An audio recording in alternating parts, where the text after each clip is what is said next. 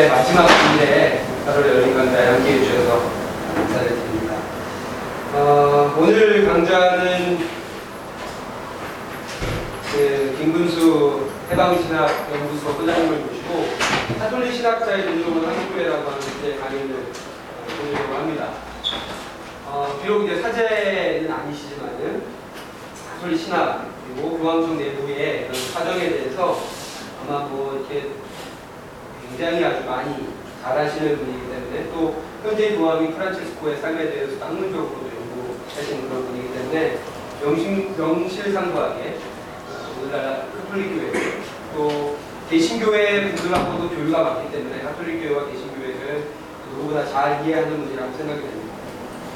어, 여러분 아시다시피 올해는 종교개혁 오백 주년입니다.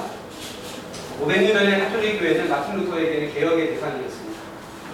마틴 루터는 정, 전통과 권위 그리고 종교적인 위선의 탄에 갇힌 가톨릭교회를 향해서 성서라고 하는 폭탄을 던졌습니다. 그로부터 반, 반, 반천년, 오백 년이 지난 지금 개혁의 대상이었던 가톨릭교회는 적어도 한국 사회에서는 개신교회보다 훨씬 국민, 국민적인 신뢰를 얻고 있습니다. 또한 가난한 자의 친구를 작성하는 교황 프란체스코의 행보에 우리나라 국민뿐 아니라 지금 좀 많은 사람들이 위로를 얻고 있습니다. 혹시 아시는 분이 계시겠지만 얼마 전에 대한예수교 장로회 합동이라고 하는 우리나라 최대 교단에서 천 명의 국민에게 가장 신뢰하는 종교를 묻었는데 카톨릭 교회가 사십오 퍼센트 신뢰한다라고 답했고 개신교회에 대한 신뢰는 이십오 퍼센트에 그쳤습니다. 개혁의 대상이었던 카톨릭 교회가 지금은 한국 교회가 배워야 할 점이 있다라고 생각이 되어서 카톨릭 교회에게 배워야 될 점이 있다고 생각이 되어서 이번 강의를 준비하게 되었습니다. 김문수 소장님을 통해서 개신교회와 카톨릭 교회의 벽을 넘어서 진정한 예수신앙이 뭐가 무엇인지 일깨우고 또 그 일깨움을 통해서 우리 자신과 교회를 새롭게 하기를 원합니다. 강사님을 잠시 소개해드리면요. 다음 화면 잠깐. 세월호 배지라 이렇게 간단하게 있는데요. 여기는 제가 알기로 그 프란치스코 작은 형제의 일 층에 있는 그 카페 맞죠? 신문이 아닌데 죄송합니다. 죄송합니다. 신앙이 신앙. 연세대학교 네, 연세대학교 철학과 칠 구 학번이십니다. 그래서 한국의 개념대사의 즐거움을 온몸으로 경험하셨던 분이시고요. 유시민 작가가 나온 마인드시학에서 신학정서를 전공하시고 또 로메로 주교라에서 군부독재 정부, 엘살바도르 군부독재 정부와 싸우다가 미사 직전 중에 암살당하신 엘살바도르 주교가 계십니다. 그 분이 계신 엘살바도르의 중앙아메리카 대학에서 해방신학을 공부하셨고 특별히 현재 해방신학에서 가장 권위를 인정받는 혼 소브리노 교수에게 배우신 최초의 아시아 사람이라고 이야기합니다. 앞서 말씀드린 대로 교황, 현재 교황, 프란치스코 교황의 삶을 깊이 연구한 분으로서 이천십사 년 팔월 달에 교황이 한국을 방문하셨을 때 직접 교황을 만나셔서 교황과 나라고 하는 소장님의 친서를 교황에게 전달하고 교황을 직접 마련하기 위한 영광을 받기도 하셨습니다. 지금은 제주도에서 사시면서 이렇게 저희 교회처럼 구름이 있는 곳이라면 어디든지 가서 청중의 규모와 관계없이 귀한 생각들을 나누고 주고 계시고 특별히 혹시 들으신 분 계신지 모르겠는데 개불리쇼라고요. 개신교, 불교, 카톨릭 개불리쇼는 종교통합 바켓스라면서요. 어, 굉장히 웃기면서 슬퍼요 사실. 왜냐면 이게 종교의 민낯을 불교와 개신교와 천주교의 민낯을 이렇게 조치워내는 거기 때문에 아주 굉장히 유쾌하게 진행이 되지만 뒷맛은 아주 씁쓸합니다. 아, 그 종교 팟캐스트에서 가장 인기가 많은 팟캐스트의 진행자이신 분입니다. 그래서 이 개불리쇼를 진행하시면서 불교 문제, 개신교 문제에 대해서도 웬만한 개신교인보다 훨씬 더 한국교회 문제점들을 잘 아시는 분입니다. 어, 대표적인 저서로는 교황가나 행동하시는 예수, 슬픈 예수 이런 책들이 있고요. 저한테 있으니까 필요하신 분들 말씀하시면 빌려드리도록 하겠습니다. 강구의 말씀은 오늘 한 시간 강의까지 될 텐데 강의 후에 질의응답 시간이 있습니다. 혹시 이 강의 들으시는 중간에 질문사항이 있으면 하고 계시다가 강의 후에 질문하시면 되고요. 질의응답 이후에는 사진 촬영을 하시죠. 그때까지 협조해 주시고 그 오늘 당장에 녹음되어서 해설하는 팟캐스트에 업데이트 되니까요. 한 번에 가지고 부족하신 분들은 팟캐스트 중에서 여러 번 들으시면서 제 설교도 보이고요. 제 설교도 패스하시네요. 예, 그 오늘 김근수 소장님께 한 시간의 시간을 맡기면서 가톨릭 신학자의 분들과 한국교회라는 주제에 가지고 청하도록 하겠습니다. 박수로.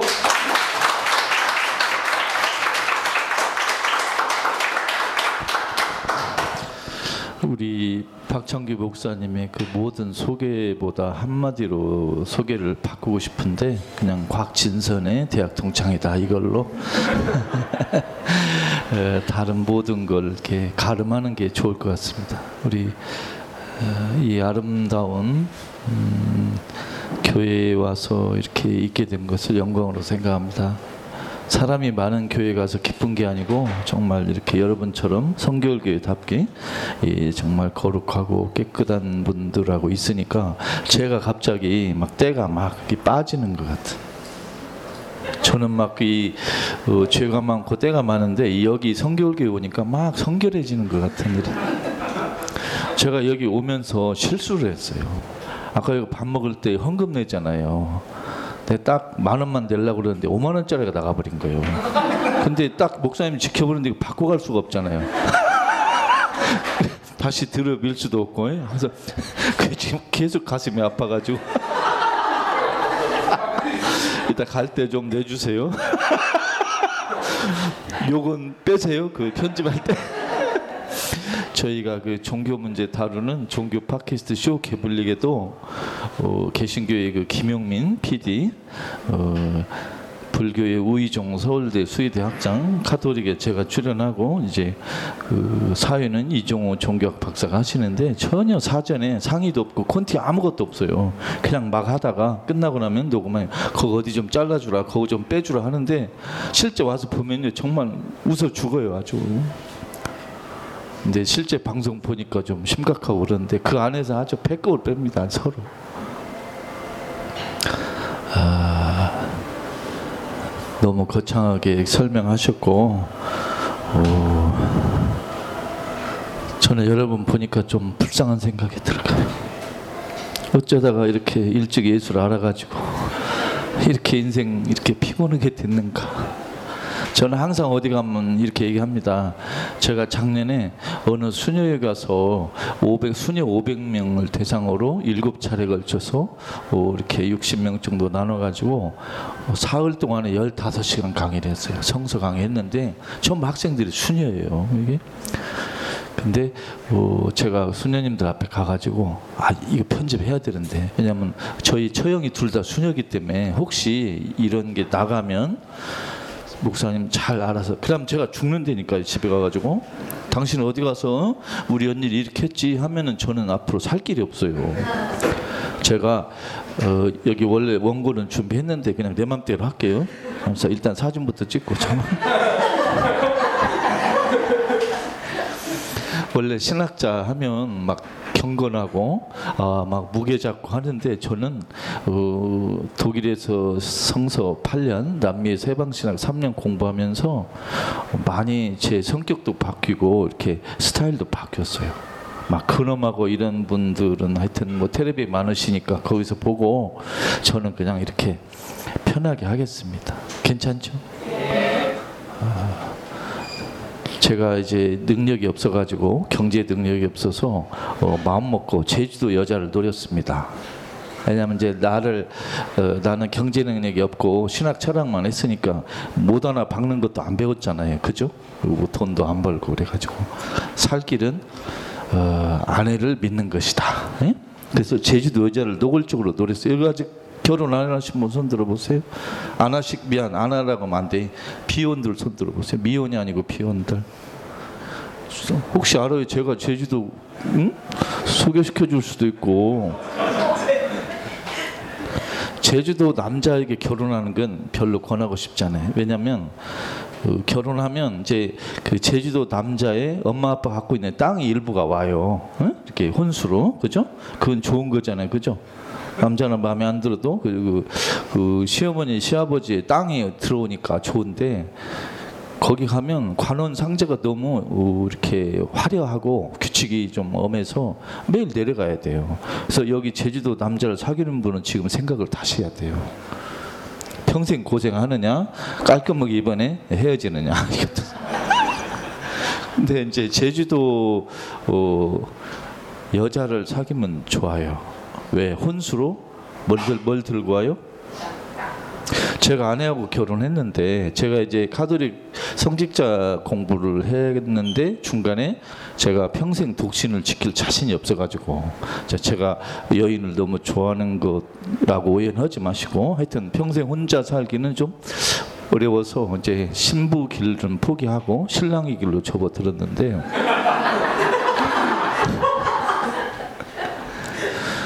제주도 여자를 노렸어요. 그래서 사귀었어요. 거기다가 또 셋째 딸이에요.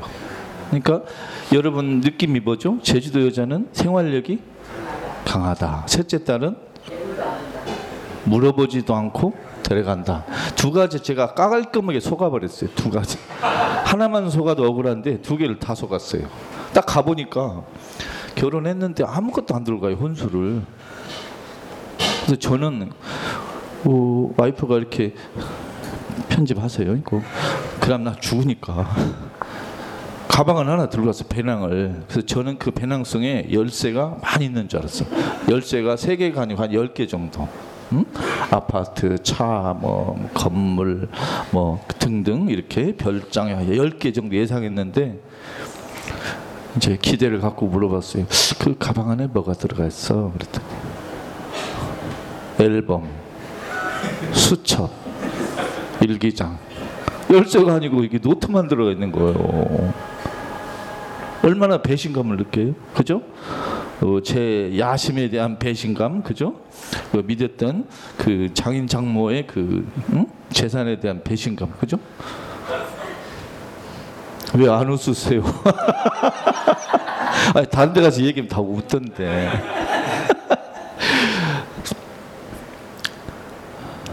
나중에 이제 그 이렇게 가방을 열어보니까 가방 속에 땅이 들어가 있어요. 예? 가방 안에 땅이 들어가 있더라고요. 땅을 거기다 넣은 거예요. 아, 땅 문서 들고 왔다. 아, 진짜. 그래서 여러분 여기 아직 결혼을 준비하시거나 생각하는 분들은 제 사례를 꼭 그 생각해가지고 마음속에 희망을 품기를. 꼭 내 힘으로 살아야겠다, 내 힘으로 돈을 벌어야 한다, 이런 그, 그 자만심을 좀 죽이고, 응? 아내와 또는 남편의 능력을 내가 최대한 존중한다, 응? 이런 마음으로 하면 함께 살 수 있어요. 그죠? 꼭 남자가 돈 벌고 여자가 살림하고 이런 그 전 근대주의적인 사고방식을 깔끔하게 버리고 어, 하여튼 둘 중 하나만 잘하면 된다 생각해서 어, 특히 남자 여러분들 너무 지나친 책임감을 어깨에서 덜어내리시도록. 에? 그죠? 또 어, 여성분들도 하여튼 제주도 남자가 오면 하여튼 잘 생각해보세요. 이거 엄청난 팁이에요. 그죠? 이런 얘기를 누가 해줘요. 자, 이제 너무 서론이 길었으니까 본론 갈게요. 저는 가톨릭 신학자의 한 사람으로서 올해 개신교 종교교회 오백 주년을 진심으로 축하드립니다. 존경합니다. 그 이유는 개신교가 새롭게 하나님에게 다가가는 방법을 알려주었어요. 음, 가톨릭이 그동안에 뭐 성서, 뭐 믿음, 은혜 이걸 모르거나 무시한 건 아니에요. 단지 그걸 거대한 프로그램으로는 하지 않았어요. 근데 그걸 개신교에서 알려줬거든요. 그래서 아하, 이렇게 새로운 방법으로 하나님께 다가가는 방법을 우리 개신교 형제 자매들이 이렇게 제시한 거에 너무 감사해요.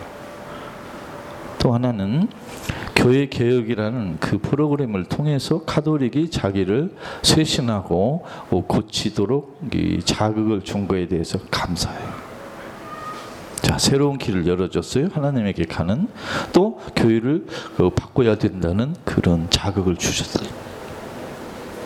여기까지는 고마운데 한 가지 좀 부끄러워요.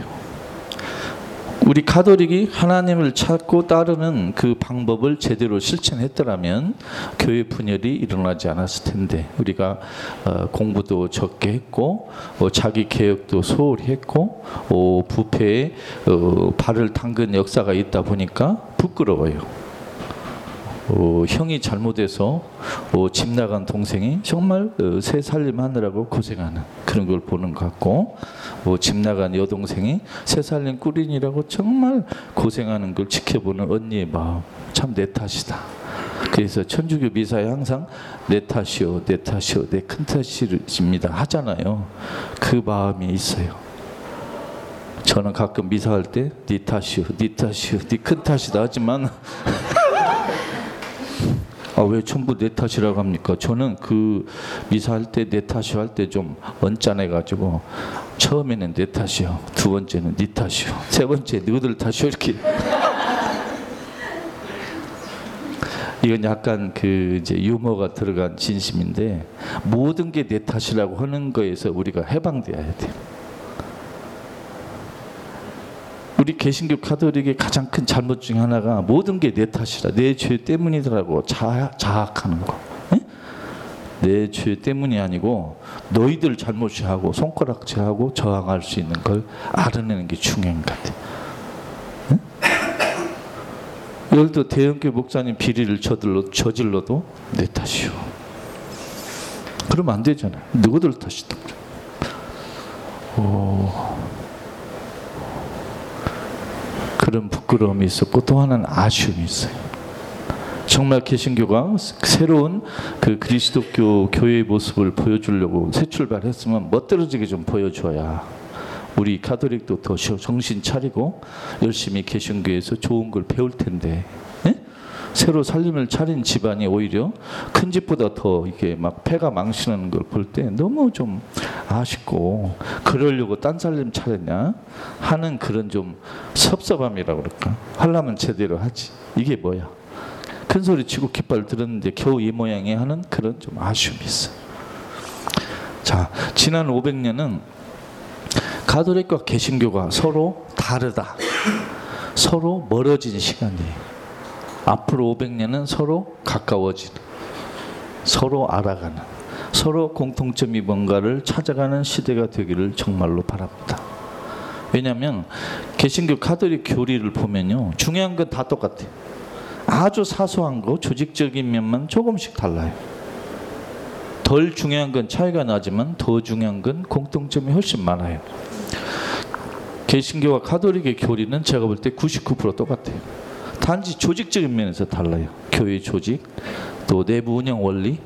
그러니까 정말 중요한 A급 교리는 똑같은데 B, C급의 조직 운영 원리는 조금 달라요.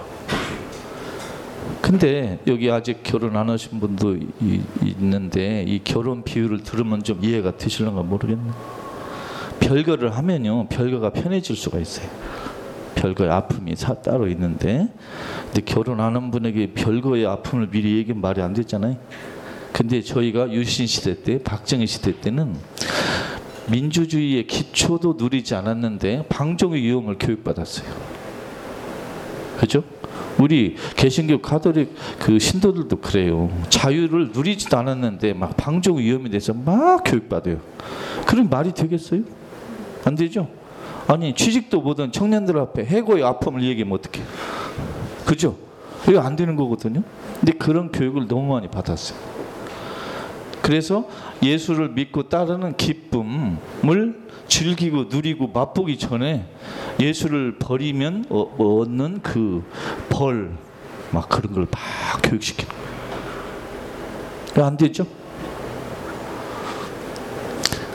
제가 볼 때 우리 그리스도교는 그 두 가지 상반되는, 모순되는 면이 있는데, 하나는 예수를 따르는 사람을 기쁨으로 인도하는 길이 있고, 또 하나는 예수를 따르는 사람에게 만일 중간에 포기하면 닥칠 그 엄청난 공포를 미리 교육시키는 게 있어요.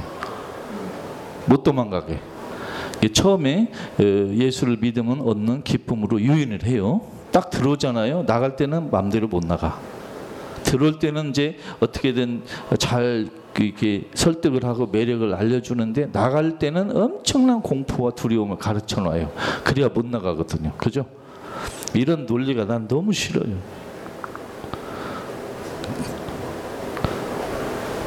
제가 오늘 오니까 야, 역시 가톨릭과 개신교는 영업 비밀이 다르다 하는 걸 알았어요. 개신교는 성도를 하루 종일 교회에서 뺑뺑 돌려요. 이렇게 예배, 식사, 설거지, 강의, 뭐 그다음에 또 가톨릭은요 빨리 집으로 보내버려요. 미사 끝나면 빨리 나가. 근데 양쪽 다 장단점이 있어요. 개신교의 장점은 교육을 많이 해요. 만일 그 교육이 바람직하고 좋으면 해방의 교육이에요. 만일 그 교육이 사람을 노예로 만들거나 이렇게 억압하는 교육이라면 정말 이런 교육을 해서는 안 돼요. 제가 얼마 전에 그 숭실대에 가서 강연했는데 거기 그 기독교학과인가? 학생이 많이 모였어요. 제가 처음 이런 얘기했어요. 지금 전 세계 지도를 펼쳐놓고 보면 한국의 에, 한국인처럼 신학을 공부하는 사람이 많은 나라가 하나도 없어요. 그죠? 지금 전 세계에서 한국 청년들처럼 신학을 전문적으로 공부하는 어, 나라가 많은 데는 한 군데도 없어요. 한국이 전 세계 인구가 일 위가 아니잖아요. 그죠? 이렇게 예수를 전문적으로 공부하는 사람이 많은 걸 보니까 기쁘고 희망이 있는데, 한편으로 한편으로는 이 정도 수준의 신학생을 길리는 건 나라가 망할 징조다. 그랬어요. 큰일 난다. 교회도 망하고 나라도 망한다. 어? 예수를 이 정도로 알아가지고 세계 만방으로 선교를 하면 전 세계 망한다. 그랬어요. 큰일 난다. 이거 걱정된다. 이런 정도의 수준의 학생을 기르려고 하면 이 나라 망한다. 그랬어요. 큰일 난다. 이거. 제가 틀렸습니까? 난 걱정돼요. 제가 페이스북을 좀 하는데 여러분 페이스북에 제 친구 손 들어보세요. 진선이 아까 신청했지. 오케이. 또 제 회칭 없어요? 거기가 지금 오천 명 다 찼어요. 그런데 페이스북에 보면 그 개신교 목사님들, 개신교 신학생들 막 그런 분들이 이렇게 뭐 성서 해설 또는 교회 소식, 수련회 이야기, 뭐 해외 나간 얘기 막 보는데 제가 이렇게 보거든요. 기쁨보다 걱정이 앞서요. 이거 큰일 났다. 이런 종류의 이런 수준의 사람들 외국에 나가면 외국 다 망치겠다. 막 그러네. 차라리 안 보냈으면 좋겠어요. 우리가 막 선교 열정이 있잖아요. 그죠? 내가 어, 교회로 예수로 몇 사람을 막 데려오고 막 해야 되겠다 그런 욕심이 있잖아요. 그런 그런 아름다운 선교에 대한 의지가 제 생각에는 이건 좀 어,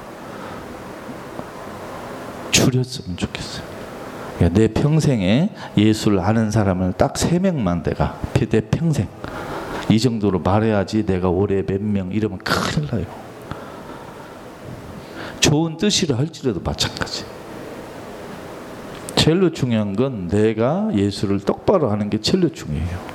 다른 사람을 빨리 예수를 믿게 해야 한다. 그런 욕심은 안 하는 게 좋을 것 같아요. 저도 그런 욕심이 많았는데 지금 후회하고 있어요. 제가 제일로 불쌍하게 여기는 사람들이 누구냐면 젊었을 때 예수를 안 사람들. 예수는 죽기 삼 년 전에 아는 게 제일로 속편해요. 저기 청소년들 지금 예수 알았잖아요. 그죠? 어떻게 보면 참 불쌍해. 왜냐하면 저 어린 나이에 혹시 신학교 가려고 하지 마이?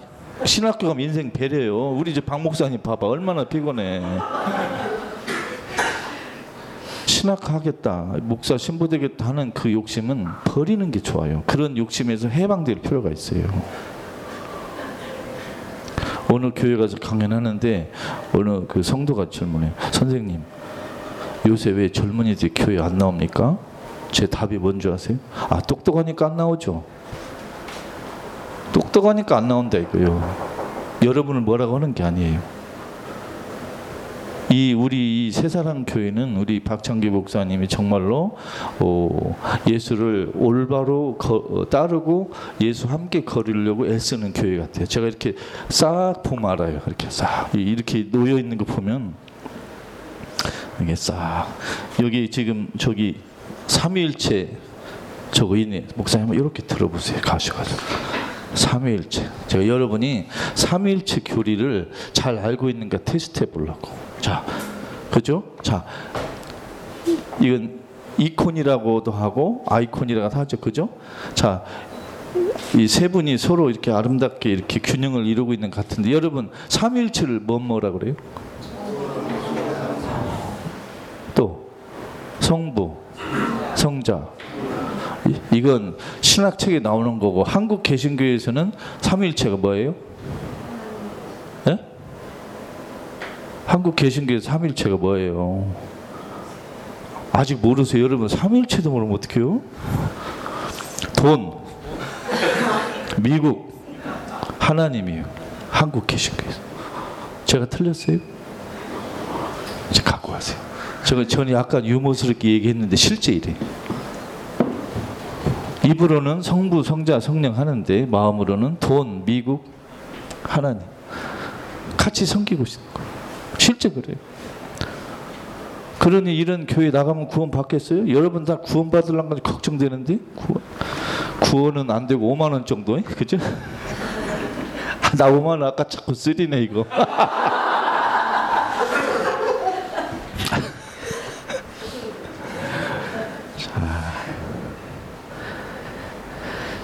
우리 가톨릭이 개신교에서 시간이 많이 가니까 빨리 해야겠다. 큰일 났다 이거. 아, 개신교가 가도, 아, 가톨릭이 개신교에서 배운 아름다운 게 몇 개 있어요. 말씀드릴까요? 성경을 중시하는 걸 배웠어요. 물론 그 전에도 가톨릭이 성경을 무시한 건 아닌데 자기네 말로 이렇게 번역하거나 또 성도에게 가깝게 교육하는 거 소홀히 한 게 사실이에요. 그걸 우리가 개신교에서 배웠어요.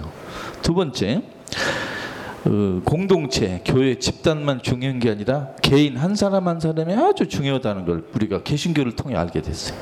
개인이 중요하다. 세 번째, 성직자뿐만 아니라 성도, 평신도가 중요하다는 걸 알았어요. 이 세 가지를 우리가 배웠어요. 너무 고맙게 생각해요. 자, 우리 루터가 세 개의 그, 그 오직 한 거 알죠? 자, 한번 처음에 오직, 네? 오직 성경, 그지? 그 다음에 오직 믿음, 그 다음에 오직 어디 갔어요? 다 오직 뭐예요?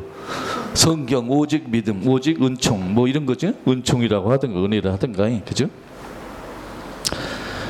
자, 그 아름다운 삼계조가 어, 한국에서 좀 변질된 것 같아요. 한국에서는 오직 믿음, 오직 은총, 오직 성경보다는 오직 목사가 더 난장판을 피우는 거예요. 오직 목사. 이거 하나가 유일한 교리 같아요. 네? 제가 굉장히 그걸 방송에 나가서도 얘기했어요. 씨비에스 방송 인터뷰에서도 했고 거기 그 뉴스 시간에 인터뷰했는데, 오직 목사 이거 그만둬라. 이건 교리에도 없는 거고 예수 말씀과 아무 관계도. 마치, 마치 목사님의 말씀을 하나님의 말씀으로 오해할 수도 있는데 그렇지 않아요. 지금 한국의 목사님이 몇 분이세요? 목회하는 분 약 십오만 명이에요. 한국의 예수가 십오만 명이면 말이 되겠어요? 물론 한국의 재림 예수가 한 백이십 명 돼요. 최근에 조사해보니까 재림 예수가, 에? 제 이름이 뭐예요? 제 이름 혹시 아세요? 예수 동생 근수예요. 이건 저 김용민 피디가 방송에서 이렇게 웃으라고 한 이야기인데, 아, 내가 하나님 말씀은 몰라도 우리 목사님 말씀 믿어 할 정도로 훌, 훌륭한 목사님이 많으면 얼마나 좋겠어요, 그죠? 그러나 목사님의 말씀을 성서에 비춰봐서 내가 어, 생각해봐야 되겠다, 그런 걸 항상 갖고 계세요. 음? 지금 씨비에스 보면 그 이렇게 설교가 많이 나오죠. 거기에 나온 뭐 이름난 목사들 막 많이 있잖아. 장경동이라든가 뭐 많잖아. 이런 그 이상한 사람들, 그죠? 그 사람들이 거기 나와서 설교할 수 있는 게 뭐죠? 그 사람들이 어, 설교를 잘하고 정확하게 하고 아름답게 해서 불렀어요? 어떻게 설교하죠? 설교는 시간을 돈으로 샀어요. 씨비에스에다가. 그래서 하는 거예요. 그분들이 잘해서 그 시간 한 게 아니라 돈을 내서 하는 거예요. 예를 들어 우리 박창기 목사님도 예를 들어 일주일에 그냥 어, 상당한 돈을 씨비에스 갖다 주면 그 시간을 얻을 수 있어요. 돈이 없어서 못 하는 거죠. 거기 나온 사람들 돈이 있어서 하는 거예요. 아무것도 아니에요. 제가 지난번 씨비에스 인터뷰에 가서 그 얘기 했는데 방송에서 그건 잘라버렸더라고요. 편집하지 말라 그렇게 얘기도 그죠? 뭐라고 했냐면 이 씨비에스가 설교 시간을 이렇게 작은 교회 목사님들아 이게 좀 훌륭한 목사님에게 배분 안 하고 돈에 의해서 팔고 있는데 이거 그만둬라 그랬어요. 근데 그건 방송에 싹 잘라더라고요. 자, 아까 제가 웃으면서 얘기했는데 한국 지금 개신교에서 한국 천주교도 비슷해요. 오직 돈, 오직 목사 아니면 오직 신부, 그 다음에 오직 하나님 이렇게 변질되어 가고 있어요. 이건 개신교뿐만 아니라 우리 가톨릭도 정말 반성해야 돼요. 자, 시간이 많이 없어서 제가 몇 가지만 얘기할게요. 우리 개신교의 운영 원리는 전부 어, 부자들 중심이에요. 천주교도 똑같아요 지금. 개신교는 가난한 사람 위주로 운영하는 것도 아니고 청년 위주도 아니고 전부 부자들 위주예요. 저는 개신교 교회 가면 제일 무서운 사람이 누군지 아세요? 육십, 칠십 대 그 남자 어르신들 검정 양복 입고 넥타이 메고 옆에 가방 든 사람들 다 무서워 죽겠어 아주. 꼭 조폭 같아 조폭. 야, 이 꼰대들이 왜 이러고 있을까? 무서워 죽겠어. 이게 안정감이 아니고 두려워요. 야, 정말... 젊은이들이 숨도 쉬고 말도 하고 좀 편안하게 할 수 있으려면 복장부터 좀 편했으면 좋겠어요. 검정 위아래 옷에 검정 넥타이 다 하고 있으면 저는 무서워요 진짜. 왜 이러고 있는데 꼭 경호원들 같아. 경호원. 국정원 경호원들 같아. 좀 말이 심해서 죄송한데 좀 불편해 그런 게. 젊은 아이들이 숨을 쉬겠어요 그런 모습을 보고. 교회에 가고 싶어도 그런 어른들 보면 싹 돌아서게 생겼어요. 아 이거 무서워. 마치 꼰대질 준비가 되어 있는 어른들 같아. 나 말이 좀 거칠어 미안해요. 젊은이들에게 편안하지가 않아요. 아이고. 자, 부자 위주의 개신교 운영의 큰 몫은 책임은 누가 졌냐면 유학파 목사들이 져야 돼요. 개신교는 전부 미국이나 영국에서 공부한 목사들이 많아요. 천주교는 로마하고 독일에서. 공통점이 뭔가 선진국 걸 배웠어요. 거기서 하는 게 옳은 줄 알아요. 그대로. 그걸 마치 모범 답안으로. 그런데 한국은 유럽과 다르고 그죠? 정말 달라요. 그래서 개신교에서 이 미국과 영국에서 유학 온 그 교수 목사들과 아, 그들에 의해서 떠받치고 있는 대형교 목사들로 이 부자 위주로 이렇게 운영하는 건 앞으로 한국 개신교가 정말 무너지는 원인 중에 하나라고 생각해요. 실제로 어, 교수 목사들이 대형교 목사를 불러다가 야단을 치고 혼을 내야 돼요. 그렇게 하면 안 된다. 틀렸다. 에? 그런데 오히려 교수 목사들이 대형교 목사님들에게 혹시 봉투나 받지 않을까 하고 눈치를 보고 있고 제대로 할 말을 못 하고 있고 이게 참 걱정돼요. 이 우리 새사랑 교회와는 관계없는 이야기 그죠? 부자 위주나 그죠? 어... 아까 제가 개신교 가톨릭 그 이렇게 영업 비밀을 좀 얘기했는데 가톨릭은 자꾸 사람들을 교회 밖으로 나가라 그래요. 성당 밖으로 나가라. 가난한 사람을 만나라. 개신교는 안에서 빙빙 돌아요. 주일날 계속 돌려. 빙빙빙. 우리끼리 좀 재밌게 살자. 이건 말아먹는 일이에요. 이렇게 하면 큰일 나요. 교육을 해도 교회 밖으로 나가기 위한 교육을 하는 게 좋을 것 같아요. 교회 밖으로. 가서 예수 믿는 사람은 늘리려고 하지 말고 예수의 예자도 안 꺼내고 그냥 가서 어, 가난한 사람 편을 들고 어려운 사람과 함께 느끼고 울고 하면 충분해요. 예수 믿으라고 할 거 없어요.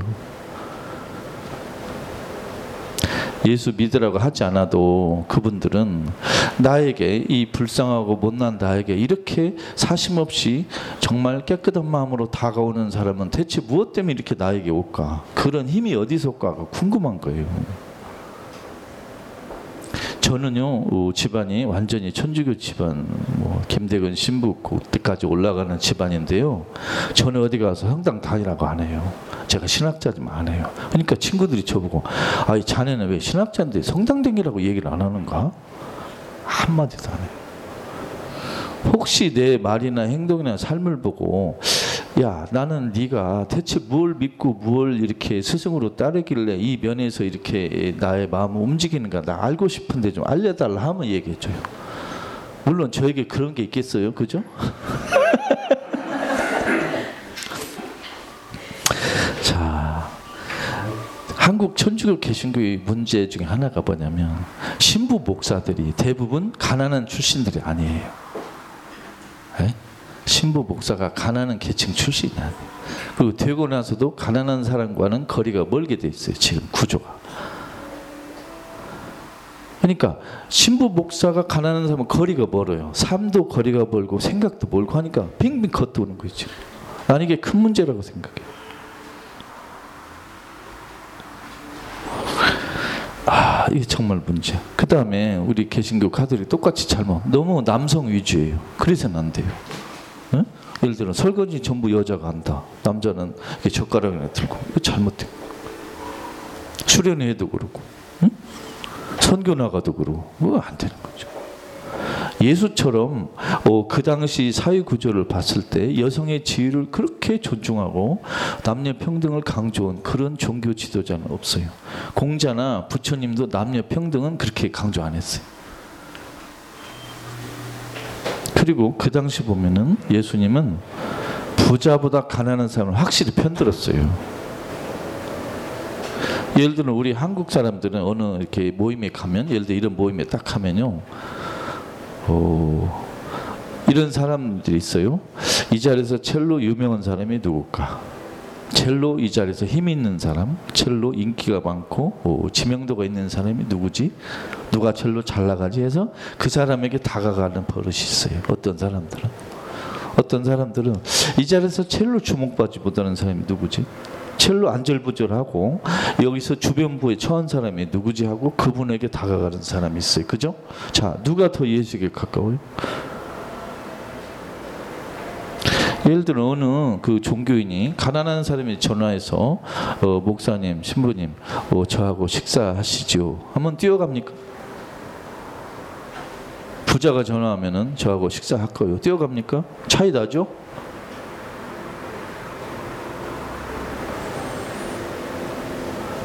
자, 이렇게 이 목사, 신부, 종교인들 자체가 부자 위주를 빙빙 도는 게 너무나 아까워요. 잘못됐다 이거. 세 번째, 우리 교회나 성당에서 제일로 많이 듣는 단어 중 하나가 죄죠. 죄. 나 이 죄 단어 좀 없앴으면 좋겠어요. 제가 질문할게요. 내 죄가 중요해요, 사회의 불평등이 중요해요? 지금 심각해요.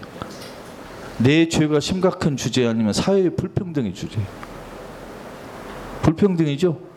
근데 전부 우리는 잘못 내 죄만 묵상하고 있어요. 생각하고. 그러면 안 돼요. 그걸 깨끗이 집어던지세요. 잘못 가르치고 있는 거. 신학자들이 이 저기 종교인들이 잘못 가르치는 거. 네 죄를 생각해. 그러면 안 돼요. 저 사회구조의 잘못 때문에 생각해. 그래야 되는 거예요.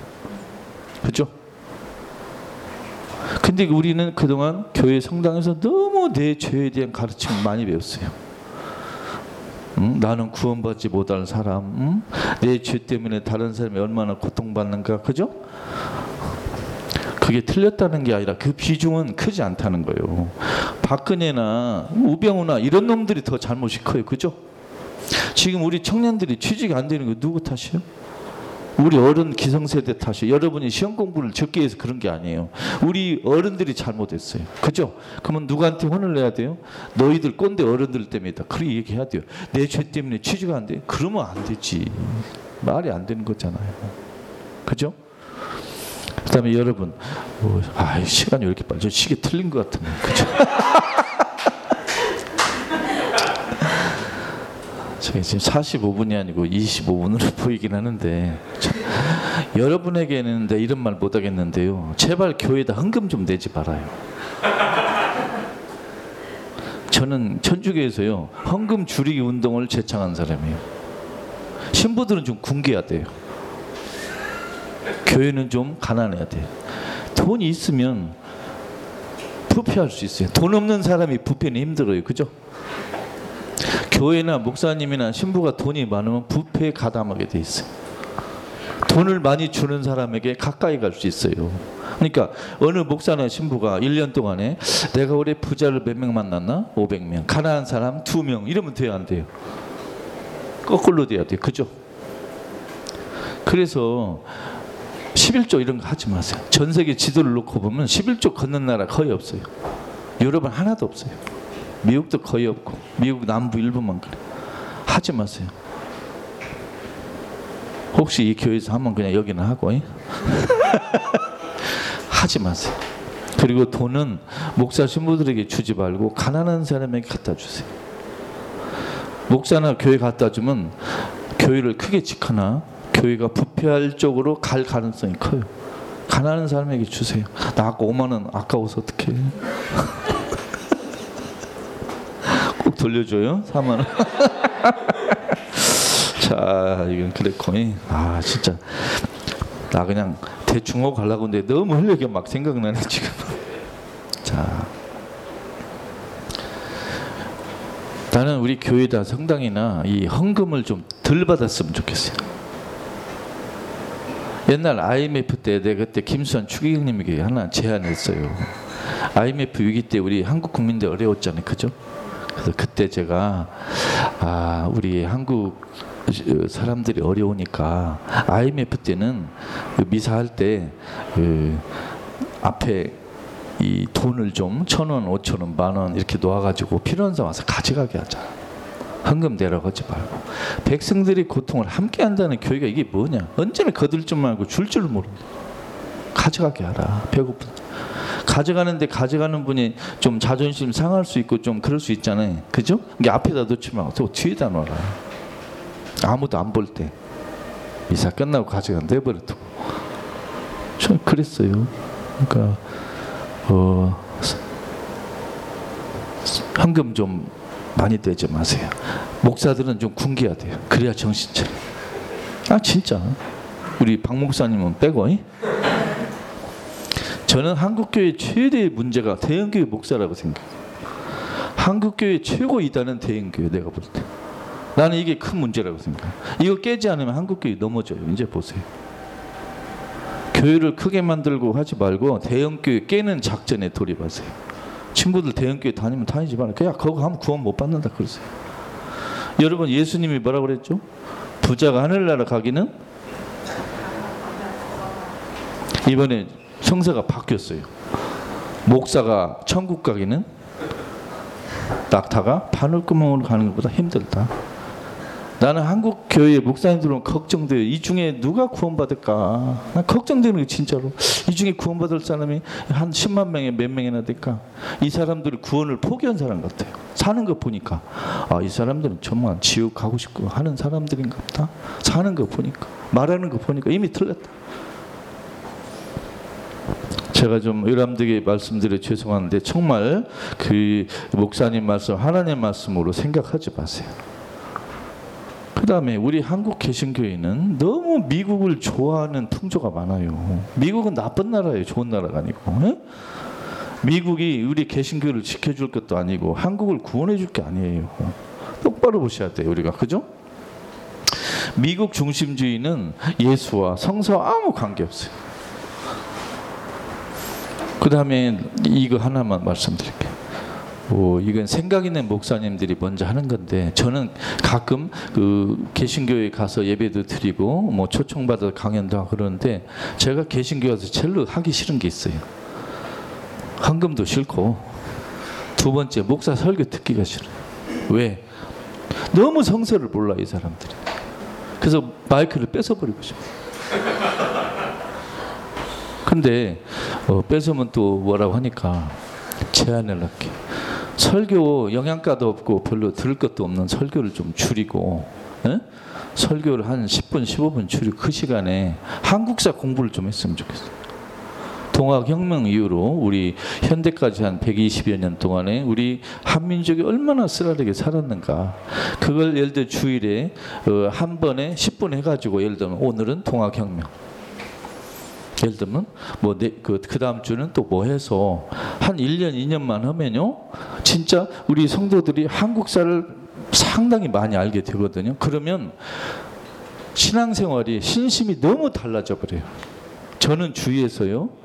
성서는 좀 안다고 좀 하는데 한국 역사를 모르는 사람은 엉망으로 사는 걸 많이 봤어요. 개판으로 사는 놈들을 많이 봤어요.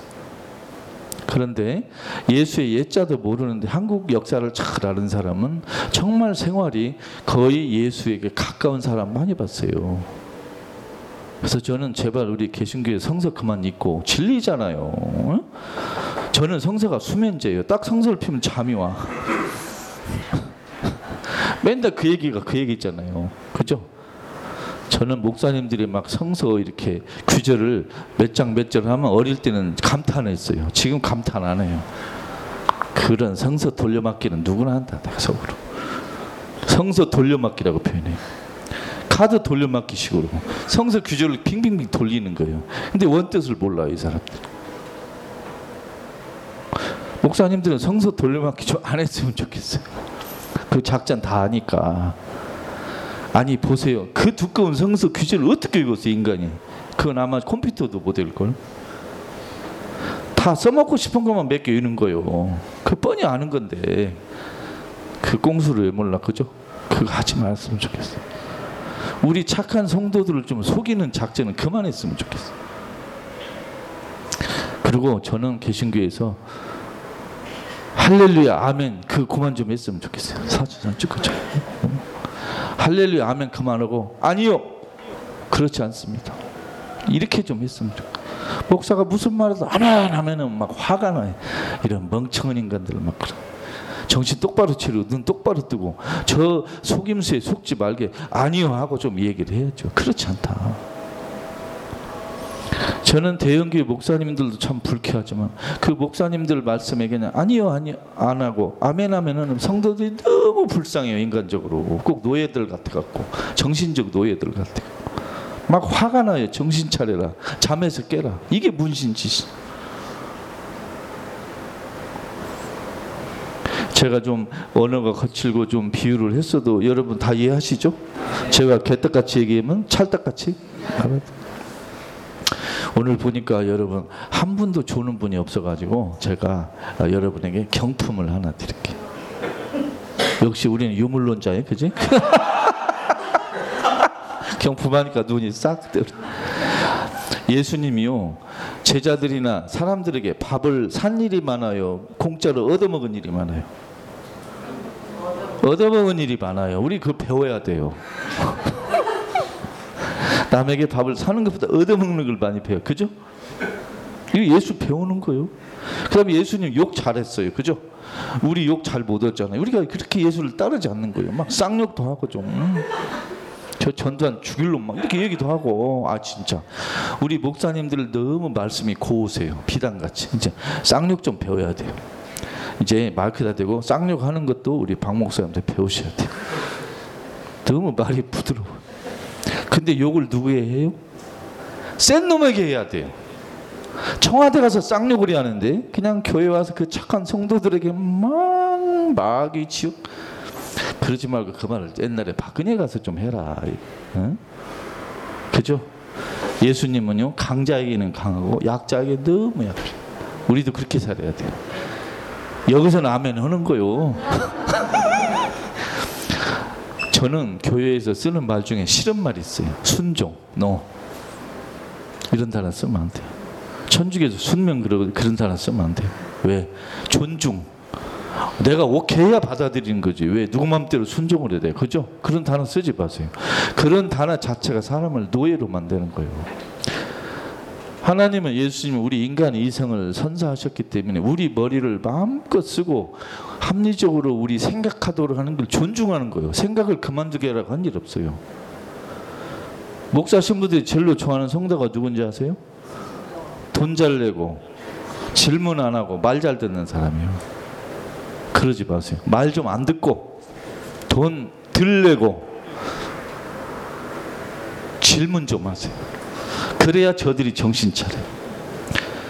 아, 우리는 판단하는 사람 아니야. 기도만 합시다. 기도에서는 목사 신부들 안 바뀌어요. 질문해야 돼요. 기도만 하면 안 바뀌어요. 왜냐하면 그동안 기도했는데 이천 년 동안 안 바뀌잖아요. 오백 년 동안. 그죠? 질문하세요. 아, 이해가 안 되는데 다시 설명해 주세요. 그게 말이 되냐? 딱 그래. 그 예배 시간에 아멘 하지 마세요. 아니요, 그러세요. 괜찮아, 차라리. 그리고 설교하면 틀렸다고 딱 얘기하고. 응? 독일 이런 데서는 진짜 그래요. 목사님이 설교하면 끝나고 성도가 딱 손, 목사님 그 성서에서 틀렸어요. 무슨 소리예요, 그게? 딱 그래요.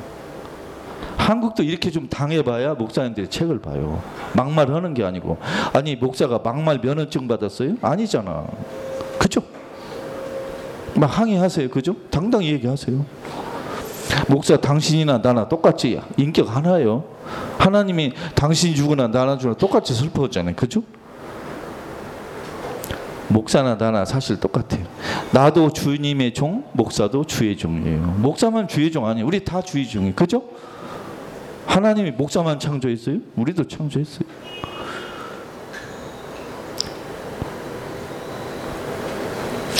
시계가 또 고장났네. 아, 자, 여러분, 그 저희 두서없는 얘기 참 들으니라 했었는데, 이제 상품. 제가 제주도 살아요. 예? 저희 집에 유기농 귤을 재배해요. 벌써 여러분 눈이 막 커지네 지금. 그죠? 갑자기 가을에 귤 따러 오실 분들 연락하세요. 배에 넣는 건 공짜예요. 그래서 이번에 제가 제주도에서 생선을 많이 잡아가지고 바다에다 넣어놨어요. 찾아서 드세요.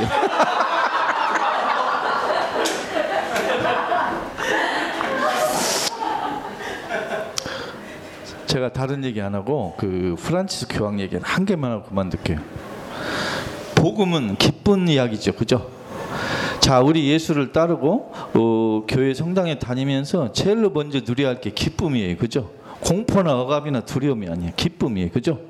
만일 우리가 기쁨을 못 누리면 우리가 뭔가 잘못 배운 거예요. 두 번째, 저항을 해야 돼요. 저항. 누구에게 저항해요? 부자와 권력자, 나쁜 놈들에게 저항을 해야 돼요. 삿대질도 하고 욕도 하고 시위도 하고. 이렇게 내버려두면 안 돼요. 예를 들어 이지영이 너 한 오십 년 징역에 가라, 이렇게 말해야 되는 거예요. 목사는 그렇게 해야 돼요. 그런데 혹시 부자가 오늘 오만 원이 아니라 한 오백만 원 넣고 가까이서 발발 떨고 이렇게 아보고 그러면 안 돼요.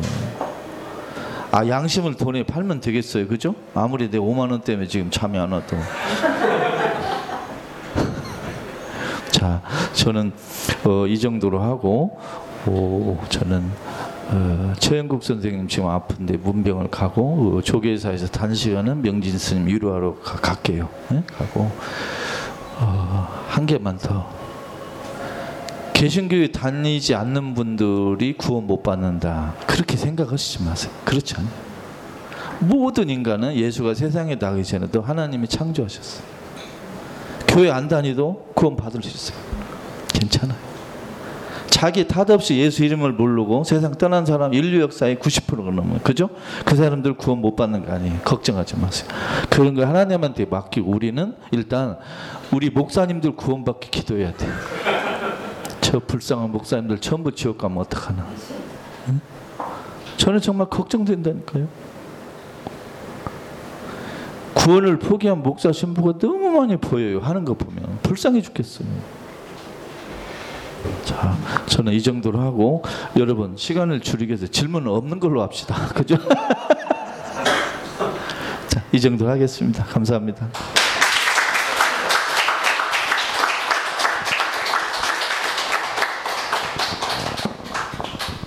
예, 그래도 혹시 뭐 질문을 안 하면은 아쉽, 너무 아쉽겠다. 꼭 이 질문은 드려보고 싶다. 드신가요? 질문하면 선물 없어요. 저는 궁금한 게 제가 있는데 그때 명동성당에서 프란치스코 교황 예. 뵈셨잖아요. 예. 어떠, 어떠셨는지. 직접 뵌 사람은 뭐 거의 없을 테니까. 그 명동 성당이 아니고 주한 교황청 대사관에서 어, 교황이 한국 방한의 시대 팔월 십팔일 아침 여덟 시 줄 불렀어요. 가서 교황 대사관에서 둘이 이제 스페인어로 얘기하고, 제가 스페, 남미 유학도 했으니까 스페인어를 할 줄 알아요. 통역 없이 하고. 제가 쓴 책을 드렸는데 악수를 했는데 그때 만 일흔아홉 세 노인이 제 손을 꽉 쥐는데 제 손이 아팠어요. 뭔 노인네가 이렇게 힘이 세? 하나 느꼈어요. 만 일흔아홉 세 되기 전에는 나이 핑계대면서 낮아빠져서는 안 되겠다. 두 번째, 사람은 다 똑같다. 교황을 보나 사형수를 보나 다 똑같다. 내가 이 진리는 교황을 보기 전에도 깨달아야 했었고 생활을 해야 됐는데 이제야 절실하게 느꼈다. 여기 대통령이나 교황이나 똑같아요. 다 똑같아요. 자, 유명한 사람, 부자, 권력자를 높이 보면 안 돼요. 나하고 똑같아요.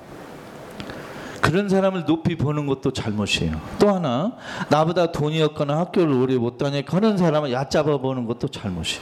똑같아요. 너나 나나 일대일이다. 이게 제일 중요해요. 난 그걸 교황 보면 느꼈어요. 당신이나 나나 똑같다. 평등. 그걸 교황을 보면 느꼈어요.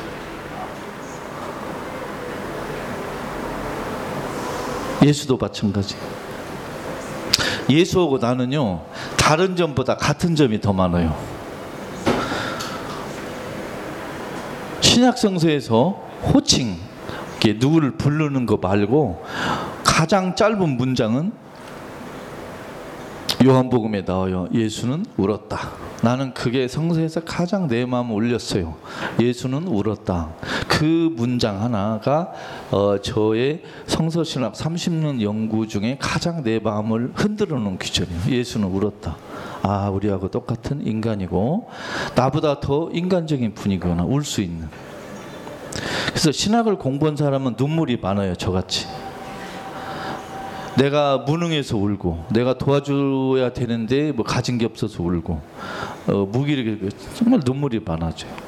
응? 또 신학을 공부를 제대로 하면요, 나는 모르겠다, 나 이해가 안 된다, 이 말이 많이 나와요. 근데 공부 안 하는 사람들은 다 아는 것 같지.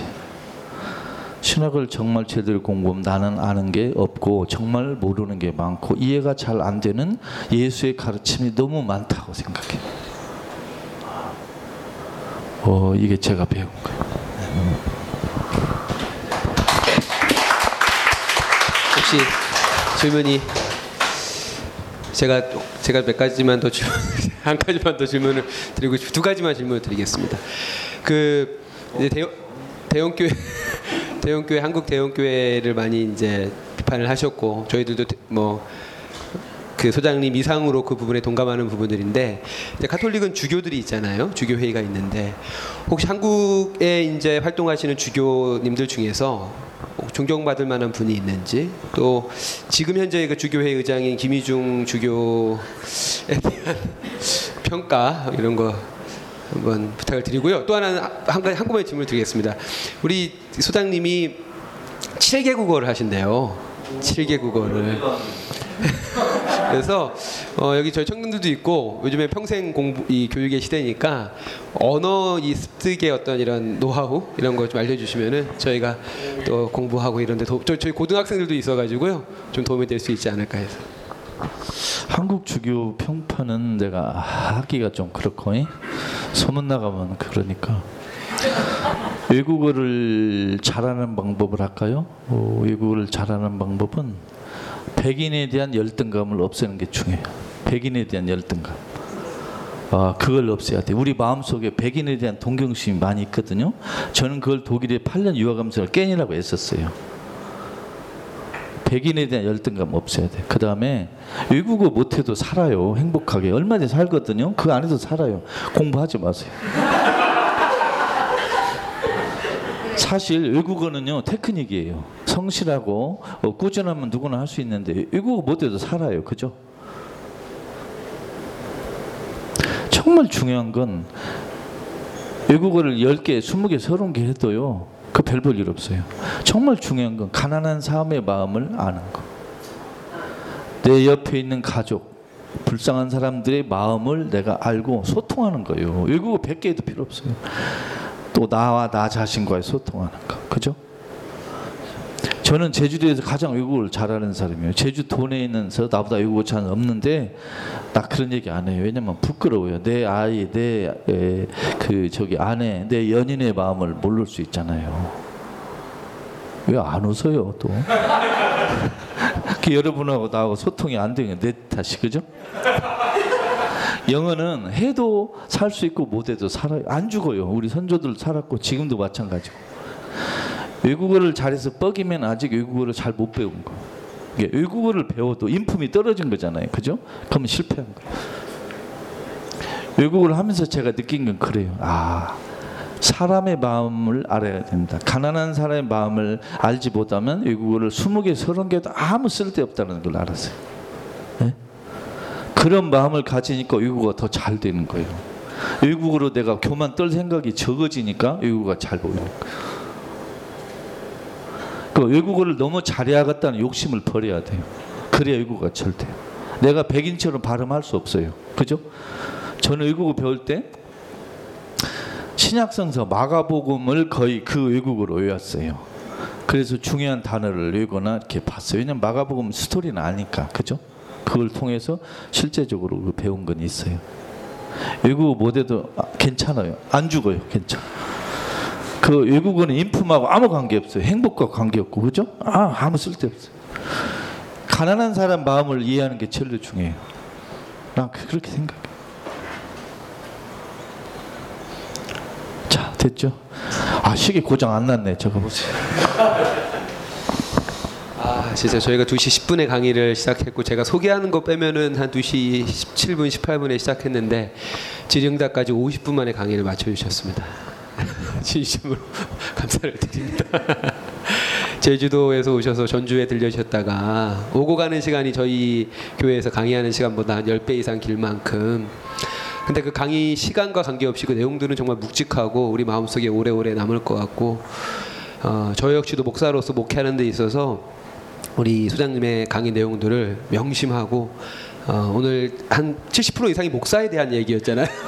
제가 일 대일로 강의를 드릴 거 그랬는데 아주 명심하고, 예, 성도님들을 교회 오래 안 계시게 헌금 덜 내시도록 질문하시도록 말 잘 안 들으시도록 꼭 실천하도록 하겠습니다.